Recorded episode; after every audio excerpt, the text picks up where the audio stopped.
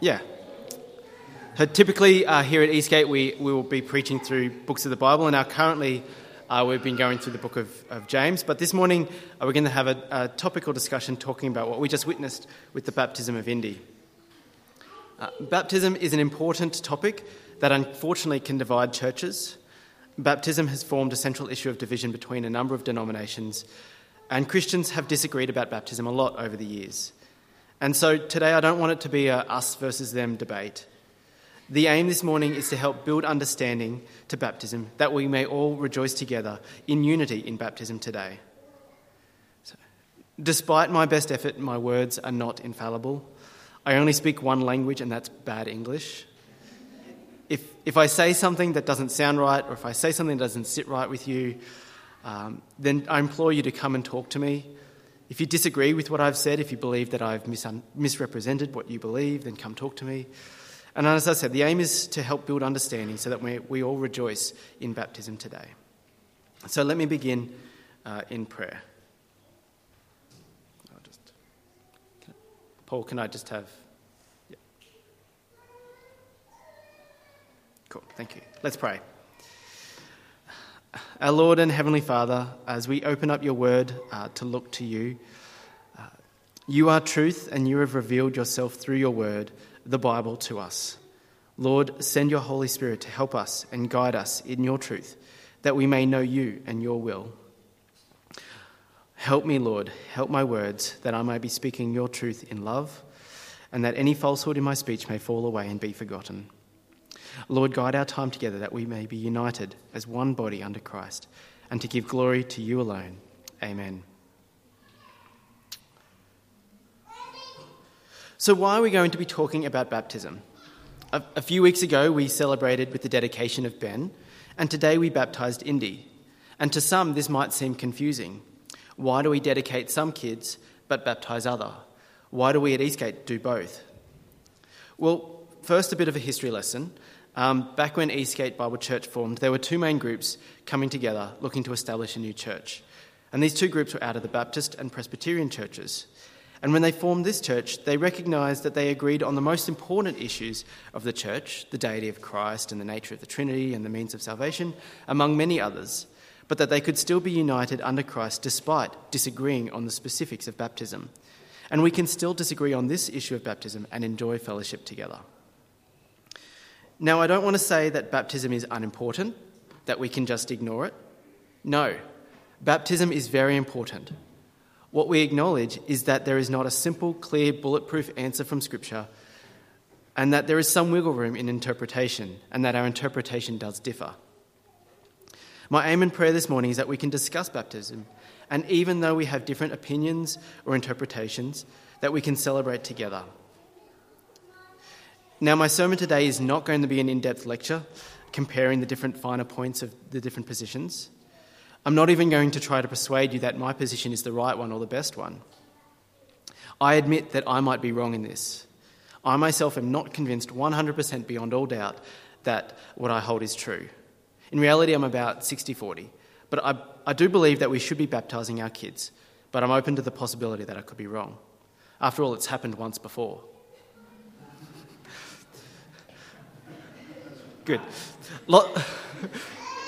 Lots of professional, respected theologians, much smarter than me, have debated this in depth, and still, in our human fallibility, we have not been able to confidently discern the teachings of Scripture in this regard. Let me repeat that. There's no clear evidence for or against infant baptism in the Scriptures. If learned theologians cannot resolve this debate, what hope do I have to find the solution today? So that's not my goal. I'm not going to convince you because that's not the point. If you would like to get a more uh, in depth reasoning, I'd recommend to start listening to the debate between R.C. Sproul and Johnny Mack. Um, you can find it pretty easily at ligonier.com, which is RC's website, or on YouTube.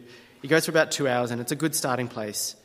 Um, and I strongly encourage you if, you, if you're investigating this stuff, to please listen or read to both sides, um, not just your own position, but to understand the counter position, so that we can see what we have uh, in common between our beliefs and still be united under Christ.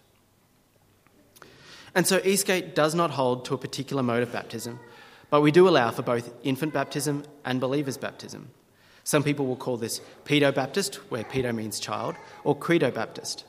I'm not going to use those words today. I'm going to stick with infant baptism, even though child baptism is probably a, a more correct term, but I'm just used to infant baptism, so I'm just going to use.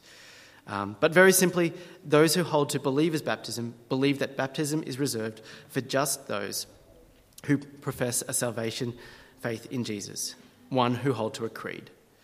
Whereas those who hold infant baptism extends baptism to include the children of believers, not just infants, but all children in the household of believers. Typically, it would be infants, but also the children in households of new believers as well. And as an infant Baptist, I also believe in baptizing of adults.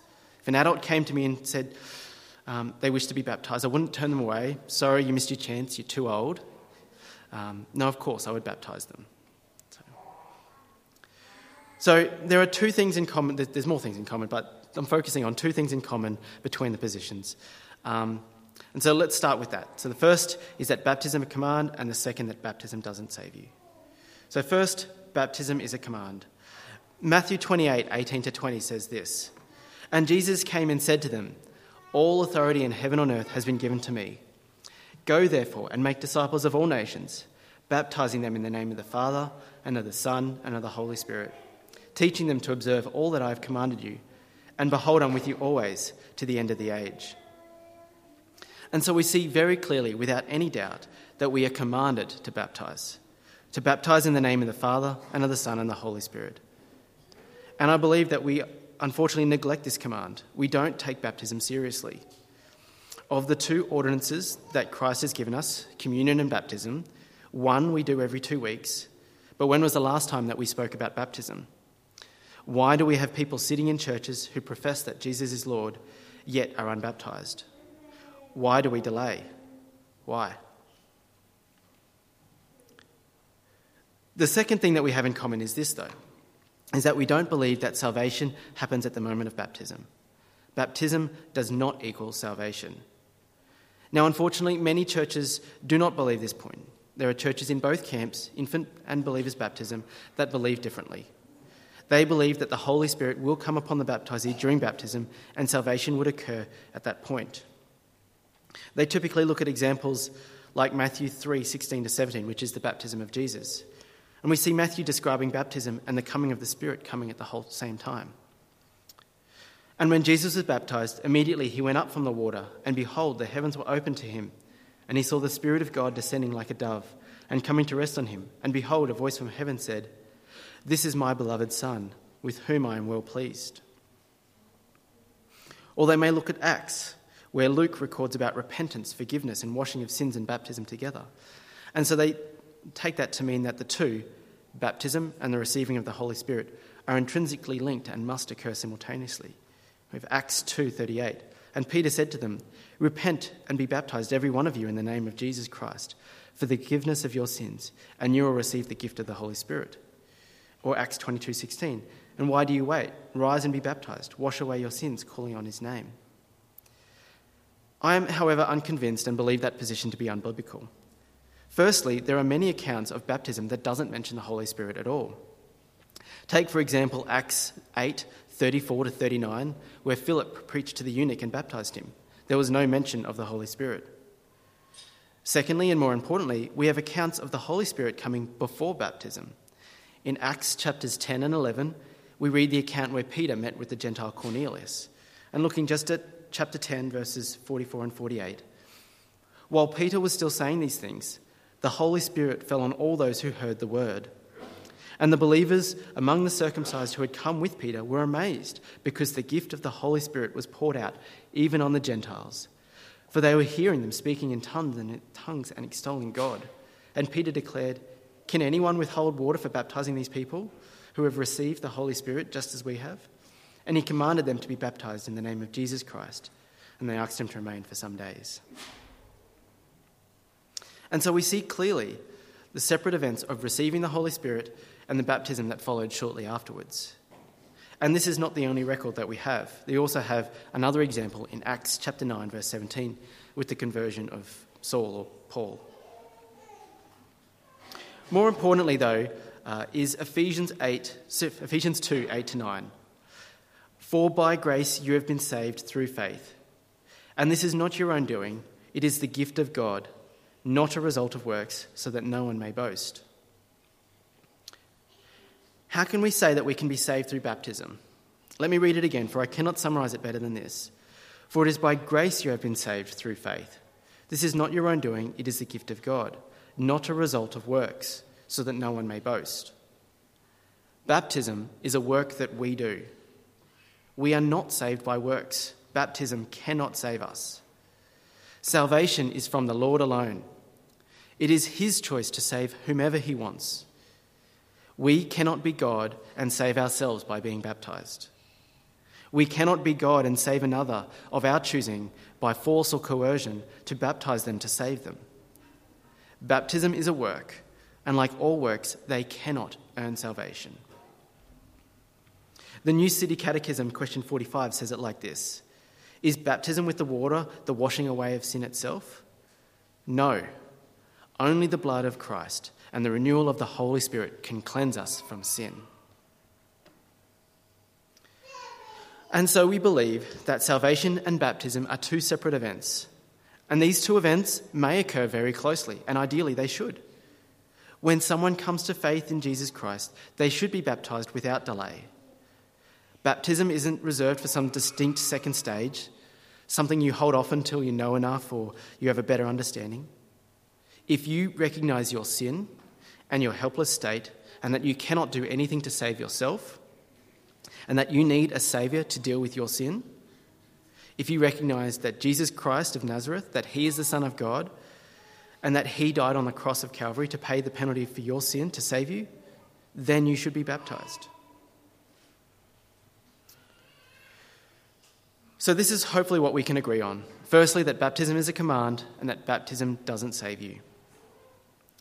So, so what is baptism then? If baptism is not for salvation, so what does it do? What is its purpose? Now, I'm not an expert in Hebrew or Greek, I'm not even an expert in English, but the word baptize or baptism has a number of forms and it involves washing, from the washing of hands before a meal to a purification ritual wash for the unclean or immersion. But what is baptism?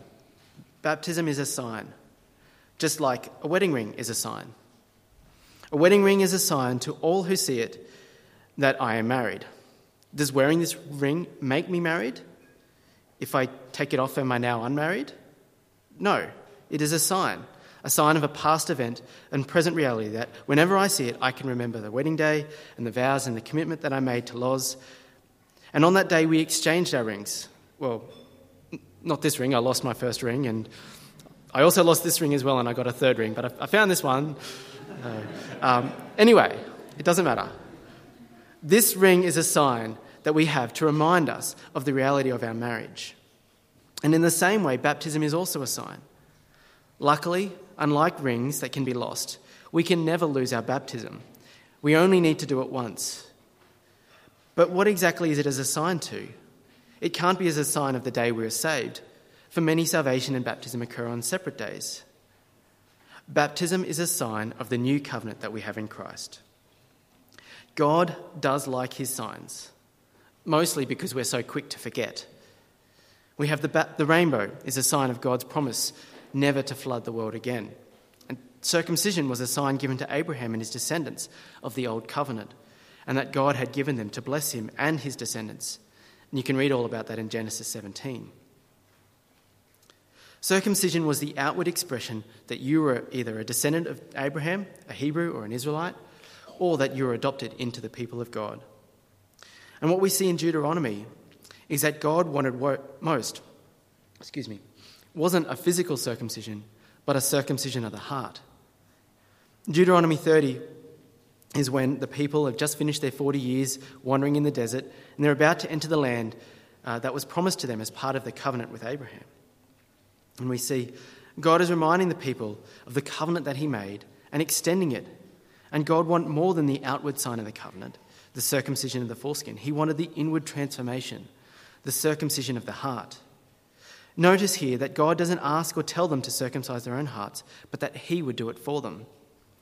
Deuteronomy 30, verse 6 And the Lord your God will circumcise your heart and the heart of your offspring, so that you will love the Lord your God with all your heart and all your soul, that you may live. Later on, the prophet Jeremiah in chapter 31, revealing some of the details about the new covenant God will make with his people. And he reiterates that it's not about the outward process um, but the, uh, or external appearances, but that God cares about your heart and how he will act. Verse 33 of 31 says this For this is the covenant that I will make with the house of Israel after those days, declares the Lord. I will put my law within them, and I will write it in their hearts. I will be their God, and they shall be my people. And so, how will God achieve this new covenant? How will He put the law within us and forgive our sins? In the Old Covenant, forgiveness of sins was achieved through the sacrifice of animals. Not that the blood of sheep or goats could remove sin, but it was a sign. A sign of the future sacrifice of Jesus that was to come. God would see the heart of the people offering sacrifices and forgive them. You can read all about that in Hebrews chapters 7 to 10. But what exactly is the sign of the baptism that points to? Colossians 2 11 to 14 says this In him you were also circumcised with a circumcision made without hands, by putting off the body of the flesh, by the circumcision of Christ, having been buried with him in baptism, in which you were also raised with him through faith in the powerful working of God, who raised him from the dead. And you, who were dead in your trespass and un- you were dead in your trespasses and the uncircumcision of your flesh. God made alive together with him, having forgiven all of our trespass, by the cancelling of the record of debt that stood against us with its legal demands. This he set aside, nailing it to the cross. And so, baptism is a sign of the new covenant. So, whether you understand baptism to apply to infants or only those who are ready to confess in faith, in either case, the sign points to the atoning work of Jesus Christ. In one case, it's looking forward in hope and expectation for a child, like those under the Old Covenant offering sacrifices that couldn't directly forgive sins, but looked forward in hope to the perfect sacrifice of Jesus. And the other, looking back at what Christ has already accomplished and in the life of the one professing faith. Christ died to pay the penalty for our sin so that we could receive forgiveness. And now we are dead to sin and united with Christ. And we remember the baptism is a sign that points to this event. As we said earlier, baptism cannot save us. We don't trust the sign, but the one to whom the sign points, to Jesus Christ. So, yes, there are, the, the two baptisms are different. One points to a past event and present reality, while the other looks forward in hope. But the thing that they both look to is the same they both look to Christ. Now, here is something that we may disagree on, but the method doesn't matter. The method doesn't matter. There was a story recently of a Catholic priest from Arizona in the US, and for the last 20 years he was performing baptism wrong. During the baptism, he was saying the words, We baptize you in the name of the Father and the Son and the Holy Spirit. But he should have been saying, I baptize you in the name of the Father and the Son and the Holy Spirit. And as a result, the Vatican ruled that 20 years' worth of baptisms that, he performed are invalid and need to be redone. I find this whole story just sad that you can invalidate a baptism because of a word. But looking through the scriptural references of baptism and the examples that we have, the Bible actually says very little about the details. There are no commands on the specific words to say, except for this from Matthew 8, 28 18 baptizing them in the name of the Father and the Son and the Holy Spirit. That's it. That's all the, the instructions. There are no instructions on how to perform the baptism. It does appear that the most common method was to go down to the river and to be immersed, but it is never commanded. And it is my belief that the lack of details here is not an omission or an oversight or a mistake, but is actually very deliberate. Looking at the ministry of Jesus, we have many records of Jesus' healing and almost every time there is a different method. Sometimes he laid on his hands, other times he spoke, sometimes he sent them away to wash in the river. Sometimes people touched his clothes, and other times he healed from a great distance. Even if we look just at the healing of the blind recorded in Mark, in Mark 8:22, he spat and placed hands on him, and it took two goes. While later in Mark 10:51 and 52, he simply spoke and the man was healed. Now, as I said, I believe that this diversity in, is very deliberate on Jesus' behalf. The Jewish people had very strict rules and rituals to be adhered to, but as we saw in Deuteronomy 30, that God is not interested so much in the outward actions and appearances, but on the nature of our heart. If Jesus always healed in the same way and commanded us to do the same, I believe that we'd be tempted to trust the action or the religious ritual, and that the power was in performing correctly. But by having different procedures, it forces us to not trust ourselves, but to look to Him. It is only through the power of the Holy Spirit that we can do anything. And so, bringing it back to baptism, I believe the lack of details on the specific action is to free us from religious ritual and not to look to the correct procedure, but to look to Jesus, the one who has the power. And in the same way, there's also very little details about communion. And that's right, so Jesus gave us, his church, two ordinances baptism and communion, and no clear, irrefutable methods or procedures on either. And I believe that is so that they wouldn't become religious rituals, that we would ascribe to them more power than Jesus himself, the one who gave them to us. And so we should be careful not to make these, these events into rituals or traditions. We should be careful with everything that we do, that we don't simply do it because that's how we've always done it or how it's always been done, but instead looking to Christ. And so, looking to the scriptures, we have no clear example of how to perform the baptisms. And so, the specific details don't actually matter.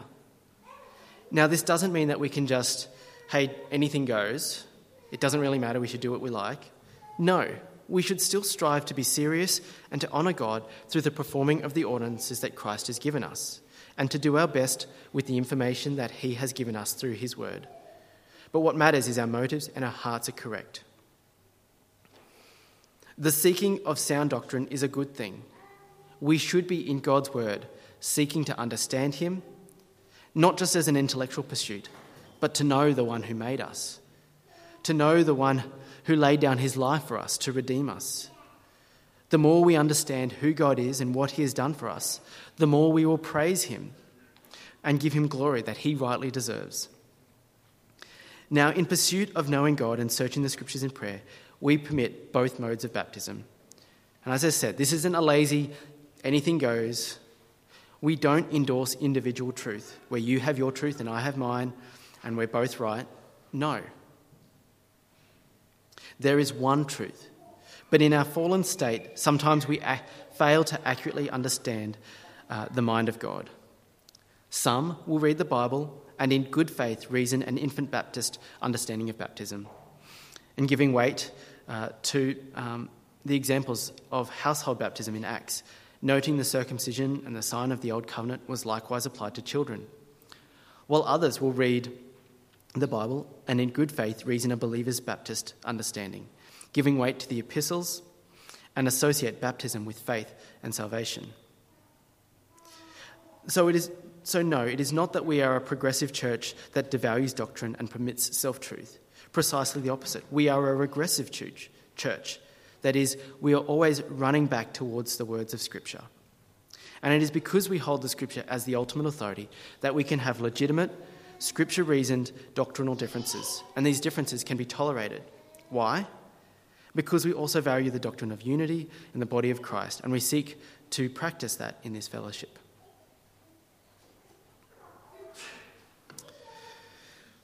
So, I've talked a lot about theology of baptism and biblical foundation for different understandings. But I'm going to switch gear a little bit now and talk about the application, something that we can all enthusiastically take part in. We all, I hope, are 100% committed to the discipleship of the kids in this church. We started early by looking at Matthew 28 18 to 20. And let us return there, but let's focus on verse 20. After the baptism, we are commanded teaching them to observe all that I have commanded you. The Bible is very clear that we should be teaching our kids the commands of God. Deuteronomy 6 4 to 7 says, Hear, O Israel, the Lord our God, the Lord is one. You shall love the Lord your God with all your heart, with all your soul, and with all your might. And these words that I command you today shall be on your heart. You shall teach them diligently to your children. You shall talk of them when you sit in your house and when you walk by the way, and when you lie down, and when you rise.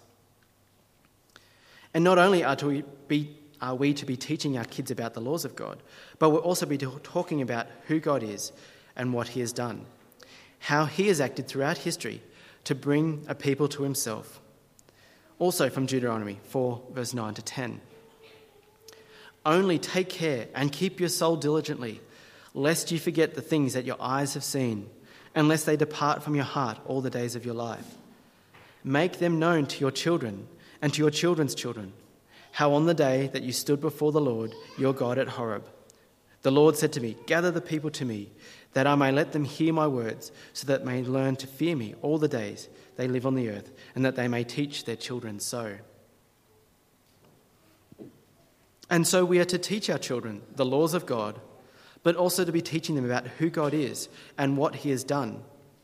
And I think we need to be doing more than this. Solomon in the book of Proverbs 22, verse 6, offers this wisdom Train up a child in the way he should go and even when he is old, he will not depart of it. Now, I don't believe that this passage is saying that if we train our kids the Bible, that they're guaranteed to become followers of Christ. But I do believe that we should be training our kids. 2 Timothy 3, verse 16 to 17 expands on what it means to be training.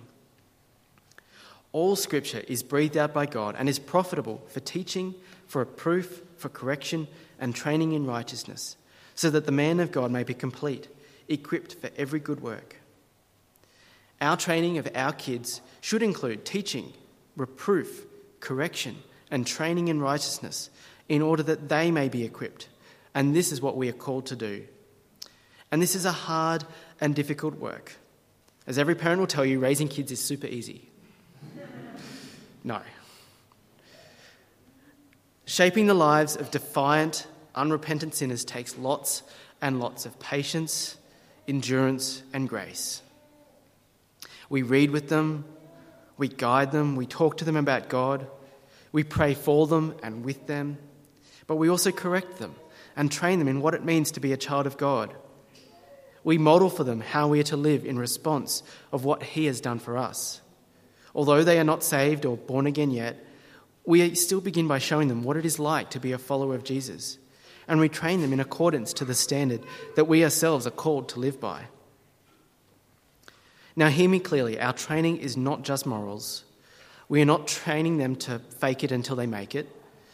Pretending to be a good Christian without the heart is foolishness. We don't preach moralism and be good and God might save you. This is completely unbiblical. What they need the most is the gospel, just as we need the gospel.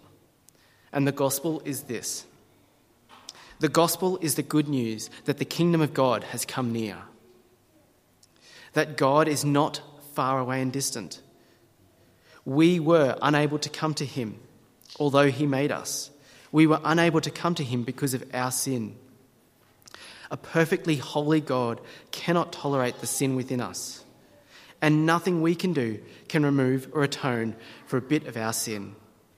We were doomed in our sin destined to be an object of God's wrath, as he would punish the sin within us. And this is the good news that it doesn't have to be that way anymore. God himself made a way for us to be redeemed, to be forgiven, and for our sin to be removed completely, so that we can be made right with him, so that we can approach our Creator and worship him. And the way that this is possible is through Jesus Christ of Nazareth. Jesus, the Son of God, perfect and blameless, left the glory of heaven and humbled himself.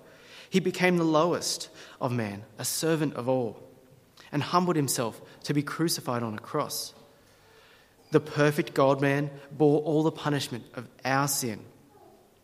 He placed on himself all the wrath that was coming our way. In his infinite grace and mercy for us, he lavishly poured out his blood to wash us and make us clean. And Christ was not defeated in death. Christ defeated death and rose again victorious. And as the victor, Jesus gave us his righteousness. So now, when the Father looks upon us, he sees Jesus. We are now forgiven, redeemed, saved, brought into the family of God. And this is the good news of the gospel. This is the good news. This is the most important thing that we can be teaching our kids. And teaching this is not just words and theory lessons. We teach this to our kids as we live out this reality and demonstrate what it means to be a follower of Jesus. As we live out our lives in gospel truth, our lives will be full of grace and love, forgiveness and patience, spilling over from all that we have received from Christ, and so much more. And you know what? We're going to fail. We are going to fail our kids in so many ways. Instead of grace, we will demand. Instead of love, we will show apathy. Instead of forgiveness, we will demand retribution. Instead of patience, we will snap at them. And sometimes we'll do this all at the same time. And that's why we need the gospel. Every day, we need to be preaching to ourselves to remind ourselves of what Christ has done for us. Looking to Christ because we are not perfect. And you know what else? It's good for our kids to see that we're not perfect. It's good to see them that being a Christian doesn't mean we're suddenly perfect and without sin and without fault. It's a wonderful opportunity to display humbleness and to say sorry to our kids and to ask for forgiveness. Because our lives as Christians should be marked by constantly acknowledging our sin, asking for forgiveness. And the wonderful thing is this no matter how much we stuff up, Christ has already forgiven her. Let's remember the words of Paul to the Romans in chapter 5. Therefore, since we've been justified by faith, we have peace with God through our Lord Jesus Christ. Through him, we have also obtained access by faith into this grace in which we stand, and we rejoice in the hope of the glory of God. Not only that, but we rejoice in our suffering, knowing that suffering produces endurance, and endurance produces character, and character produces hope. And hope does not put us to shame because God's love has poured into our hearts through the Holy Spirit who has been given to us. For while we were still weak, at the right time, Christ died for the ungodly. For one will scarcely die for a righteous person, but perhaps for a good person one would dare even to die. But God showed his love for us, that while we were still sinners, Christ died for us. Since therefore we have been justified by his blood, so much more shall we be saved by him from the wrath of God. For if while we were enemies we were reconciled to God by the death of his Son, much more now if we were reconciled, that we shall be saved by his life. More than that, we also rejoice in God through the Lord Jesus Christ, through whom we have received reconciliation. While we were still sinners, Christ died for us. And in your doubt, as you struggle with the weighty task of training our children the ways of the Lord, remember your own baptism. And I don't simply mean remember the day or the words that were spoken, but remember the sign of what your baptism is pointing to. Romans 6 says this Do you not know that all of us who have been baptized into Jesus Christ were baptized into his death? We were buried, therefore, with him by baptism into death, in order that just as Christ was raised from the dead by the glory of the Father, we too might walk in newness of life. For if we've been united with him in a death like his, we shall certainly be united with him in a resurrection like his. For we know that our old self was crucified with him, in order that the body of sin might be brought to nothing, so that we would no longer be enslaved to sin. For one who has died has been set free from sin. Now, if we died with Christ, we believe that we will also live with him. We know that Christ, being raised from the dead, will never die again. Death no longer has dominion over him. For the death he died, he died to sin, once and for all. But the life he lives, he lives to God. So you all must consider yourselves dead to sin and alive to God in Christ Jesus. We have been forgiven once and for all. And so, the thing about the Christian life, following Jesus, is that it can often feel like we're walking backwards. The more time we spend with Jesus and in His Word, listening to the Holy Spirit guide us and convict us, the more we see our sin, the more we see how clearly we, we fall short of the standard that God demands, the more we realize what Christ achieved for us on the cross. And this is why we teach and train our kids. We are not to be content with teaching them feel good Bible stories or teaching them Bible trivia or how to be a good moral Christian. We train them so that they could recognize their sin and their need to be saved, and their need for Jesus to save them, and that if they call out to him, that he indeed will rescue them. And so now a question, rhetorical. Do you need to be baptized to train your kids? No. It doesn't matter if you baptize your kids or you dedicate them or neither. If you let your kids get baptized young or you make them wait until they're a set age, it doesn't matter. You are to teach your kids, to train them, to live out the gospel to them, so that they may understand and come to faith. I'm convinced that baptizing our young ones is the thing to do from Scripture, but I'm also okay if you're convinced not to. The other elders, Steve and Alon, are not convinced to baptize infants. And I'm okay if I'm wrong in this matter. There's no clear answer from scriptures, and I don't hold the view vital to salvation. If I'm wrong, God's grace is bigger than my sin. So whether you baptize your kids or dedicate them or neither, I don't mind. But I want you to, to be preaching to your kids, to show them Jesus, to live out the gospel and being a display of God's grace to them, teaching them to walk in the ways of the Lord, teaching them to recognize their sin and to turn to Jesus. And this isn't some selfish, family first endeavour. Let's look after our descendants and make sure they're set up for eternity. This is not limited to our own flesh and blood, but to all kids. This is for everyone. So, parents, yes, this message is for you. But also, for those who are in kids' ministry, this message is for you. For those who work with kids, RE instructors, teachers, support staff in schools, this is for you. For those who interact with kids at all, our neighbours, our nieces, our nephews, your grandkids, the kids we speak to before and after church, this message is for you. May our lives be so ingrained with the gospel truth that we are all involved in the building up our children for the Lord. And finally, to all parents and guardians and adults who have taught and prayed for your kids, biological or otherwise, Remember that just as we cannot use baptism as a ritual to grant salvation, we do not grant salvation. That comes from God alone. In the same way, we cannot control our kids' eternal future. If they end up in God's kingdom or not, that is not up to us.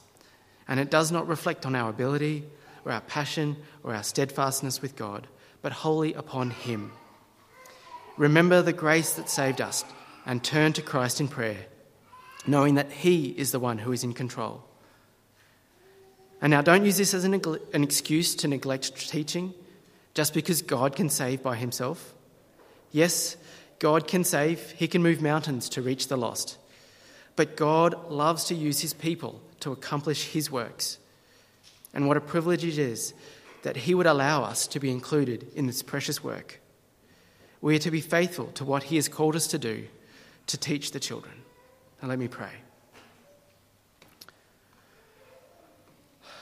Lord Jesus, we come to you and we acknowledge our total dependence upon you. Apart from you, we can do no good thing. And Lord, today we want to lift up our kids before you, all of our kids. Lord, we pray for their salvation, that you would have mercy upon them and extend your grace towards them, that you would rescue them and bring them into your family. Lord, we pray for all the parents and teachers and adults who have kids in their lives. Lord, we pray for them that they may not look to their own strength to save the children, but would look to you in your amazing love and mercy and recognize that it is you alone who saves.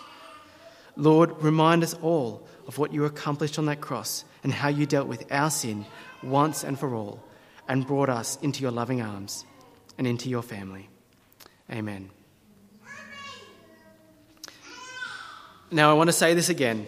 If you disagree with anything I've said, if something I said doesn't sound right, if you think I'm wrong, uh, if you have any doubts, please come and talk to me. Uh, there's lots that I've touched on, but I couldn't go into a lot of detail. Um, if you have any questions or you want to discuss it further, please come and talk to me. Thank you. Um, and next week, for those who like to um, prepare, uh, we'll be going back to James, uh, so it'll be James 5.